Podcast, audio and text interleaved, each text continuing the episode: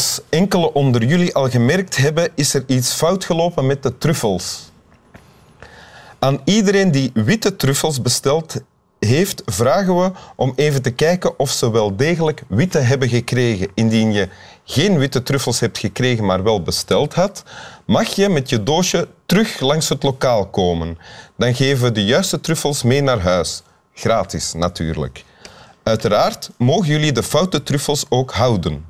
Het doosje moet meegenomen worden zodat we kunnen controleren dat er wel degelijk foute truffels gegeven zijn.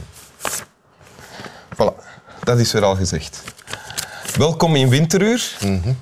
U, u en u, mijn gast van vandaag, Jeroen Olieslagers. Ik zeg je nog uh, verder zitten mijmeren over uh, het truffelverhaal. Maar... Verbijsterend verhaal. We gaan het uh, over het hier en het nu hebben. Okay. Schrijver, je laatste boek heet Wil. En je bent op tienjarige leeftijd bijna verkracht door een chow-chow. Ja. Dat volstaat, denk ik, als dat denk, Ik denk dat dat traumatisch genoeg is als begin. Ja. Oké. En je hebt een tekst meegebracht. Ja. Wil je die voorlezen? Ja.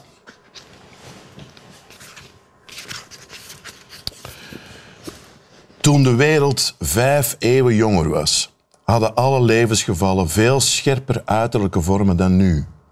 Tussen leed en vreugde, tussen rampen en geluk, scheen de afstand groter dan voor ons. Al wat men beleefde had nog die graad van onmiddellijkheid en absoluutheid die de vreugde en het leed nu nog hebben in de kindergeest. Elke levensgebeurtenis, elke daad was omringd met nadrukkelijke en uitdrukkelijke vormen, was getild op de verhevenheid van een strakke, vaste levensstijl. De grote dingen, de geboorte, het huwelijk, het sterven, stonden door het sacrament in de glans van het goddelijk mysterie. Maar ook de geringer gevallen. Een reis, een arbeid, een bezoek waren begeleid door duizend zegens, ceremonies, spreuken, omgangsvormen. Dit komt uit Herfsttijd der Middeleeuwen van Johan Huizinga. Ja. Moeten we daar iets over weten? Dit is een geschiedenisboek. Hè? Dit is een geschiedenisboek. Het is nu bijna meer dan een eeuw geleden geschreven. Het is verschenen in 1919. Dit is uit 1919? Ja, vlak na de Eerste Wereldoorlog. Dus het is bijna 100 jaar oud. Dus hij, hij zegt van vijf eeuwen geleden, moeten we nu zeggen zes eeuwen geleden. Hij heeft het over de 14e en de 15e eeuw. Ja. En wat zegt hij in dat fragment over de 14e, 15e eeuw?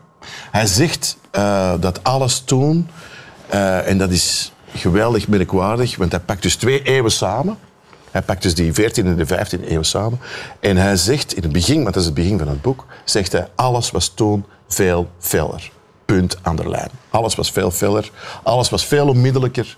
En, en, alles was heel, heel nadrukkelijk in het leven aanwezig van die mensen. En met alles bedoelt hij elk, eh, elk moment of belangrijk moment? Het leven zelf. Ja. Het leven zelf. En dat getuigt van ongelooflijk veel cojones, van heel veel ballen, om dat te zeggen. Dus dat, daarom is het zo... Het, de inleiding zelf is al heel fel. Ja? Het is al verschrikkelijk fel. Want hij, hij beschrijft een samenleving die we natuurlijk niet kennen. Hè, die, die, waar we alleen maar over gelezen hebben, uiteraard. En hij beschrijft die in hele felle bewoordingen. En hij zegt, die mensen leven toen heel fel. En ze leefden fel en nadrukkelijk en dat illustreert hij door, omdat er alles werd omgeven met zegeningen en sacramenten of rituelen, klopt dat? Mm inderdaad, ja. ja. Dus alles wat daar, dat, is zijn, dat zijn zijn bewoordingen. Hè. Alles, de, de, laten we zeggen, de belangrijke momenten in uw leven uh, werden omringd door, door rituelen, door ceremonies en allerhande. Dus alles werd echt wel uh, ja, heel nadrukkelijk vastgelegd. Ook op reis gaan bijvoorbeeld? Ja, ja, absoluut. Op reis gaan was toen trouwens de 14e en 15e eeuw een verschrikkelijk gevaarlijke onderneming. Dus sowieso, dus als iemand op reis ging, had hij meestal een hele, hele, hele goede reden. Omdat het ontzettend gevaarlijk was om dat te doen. Oké. Waarom heb jij dit gekozen?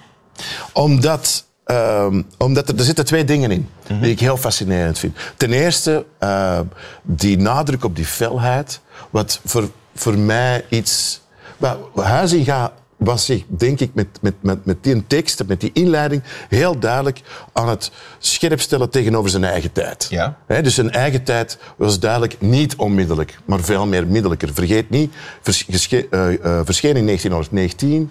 Het is juist een ongelooflijke vleesmolen, namelijk de Wereldoorlog 1, meegemaakt, industrialisering van geweld, al dat soort toestanden.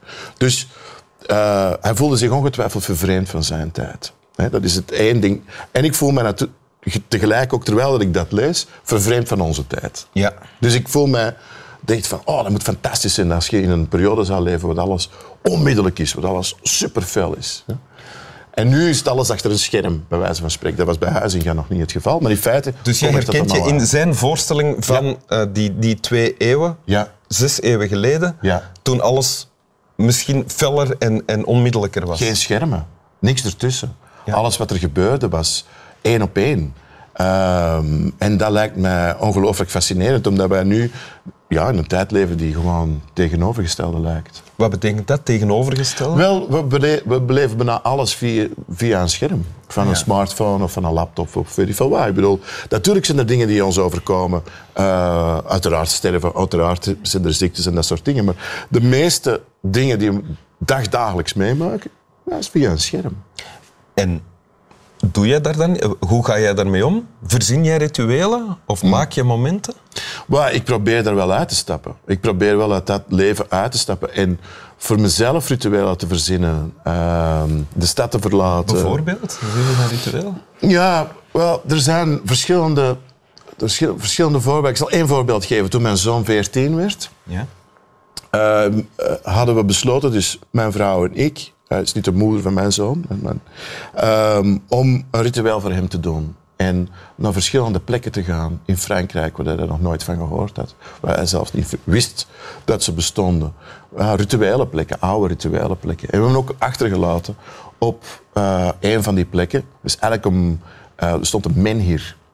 En daar hebben we een paar uur achtergelaten. Wist hij dat hij ging worden achtergelaten? Nee. Nee, dat wist hem helemaal niet. Dus, en dat... Ja, het is ongelooflijk onmiddellijk. Natuurlijk, ik heb mezelf daar heel veel angst en, eh, aangejaagd. Want vanaf het moment dat ik daar wegstapte, kreeg ik... Want ik kende die plek ook niet. En ik liet hem daar achter met een appel en een kaars. En dus ik wist absoluut niet... En ik vroeg, ik zei gewoon van, zie er, zorg ervoor dat die kaars aan blijft. En hoe lang heeft hij daar gezeten? Ehm, uiteindelijk heeft mijn vrouw gezegd van kom, we gaan hem halen. Want ik word gewoon zot. Eh, ik denk een uur of twee of zo. S'avonds, nachts of overdag? Overdag later namiddag. Ah, ja. En was er iets veranderd daarna? Wel, hij mocht, eh, dat wisten we niet, maar hij mocht eigenlijk niet op die plek zijn. Eh, het was dus ehm, een beschermd monument, hij mocht er eigenlijk niet in de buurt zijn. Dus er kwamen toeristen af en toe naar hem kijken. En hij heeft zich nogal eh, manhaftig gedragen. Dus gewoon gedaan of dat de normaalste zaak van de wereld was. En ik dacht van, oké. En ik heb toen ook tegen hem gezegd, vanaf, vanaf nu zeg ik alleen nog maar Quinte tegen u en niet meer Quintje en eh, niet meer zoontje, maar zoon. Oké. Ja. Ja. Wat- Iets wat ook opvalt natuurlijk, van dit is eigenlijk... Je zou, een perspectief op deze tekst is van is iemand die aan het klagen is over deze tijd en zegt vroeger was het veel beter en die deed dat honderd jaar geleden. Ja. En is nostalgisch naar een periode die hij niet heeft beleefd. Ja, maar nostalgie is, iets, is, is ten eerste een ongelooflijk belangrijke emotie. Ik denk dat bijna allemaal nostalgisch zijn over iets of iemand. Eh, dat is één. En ten tweede, het is ook natuurlijk een heel krachtige emotie. Ik denk bij Hu- Huizinga, grijp terug naar die middeleeuwen, is ongelooflijk gefascineerd door bijvoorbeeld de schilderijen van Jan van Eyck, hè, van de gebroeders van Eyck. Hij is echt heel erg onder de indruk. En hoe meer dat je onder de indruk bent van, van zo'n onderwerp natuurlijk, hoe verliefder dat je wordt. En je wordt dus, je voelt een huiziga, hij wordt verliefd op een tijd die hem natuurlijk nooit heeft meegemaakt. En dan is nostalgie gewoon een hele fascinerende motor. En is dat met jou dan ook gebeurd bij het lezen van dit boek? Ja, het, ik, er zijn sommige... Ik heb het boek nog altijd niet volledig uit. Dus ik zit nog altijd... Dus ik kan het niet lenen straks. Nee, je kunt het niet lenen. Oké. Maar het is vrij goedkoop verkrijgbaar. Ah, ja. Maar en, ehm, ik, er zijn nog altijd stukken die ik nog altijd niet heb gelezen in dat boek. Dat is ook zo'n boek dat ik echt wel opspaar. En waar ik af en toe eens in lees. Oké. Wil je nog eens voorlezen? Ja. Toen de wereld vijf eeuwen jonger was, hadden alle levensgevallen veel scherper uiterlijke vormen dan nu. Tussen leed en vreugde, tussen rampen en geluk, scheen de afstand groter dan voor ons. Al wat men beleefde had nog die graad van onmiddellijkheid en absoluutheid, die de vreugde en het leed nu nog hebben in de kindergeest. Elke levensgebeurtenis, elke daad was omringd met nadrukkelijke en uitdrukkelijke vormen, was getild op de verhevenheid van een strakke, vaste levensstijl. De grote dingen, de geboorte, het huwelijk, het sterven, stonden door het sacrament in de glans van het goddelijk mysterie. Maar ook de geringer gevallen, een reis, een arbeid, een bezoek, waren begeleid door duizend zegens, ceremonies, spreuken, omgangsvormen. Dank u. Graag gedaan. Slaap wel.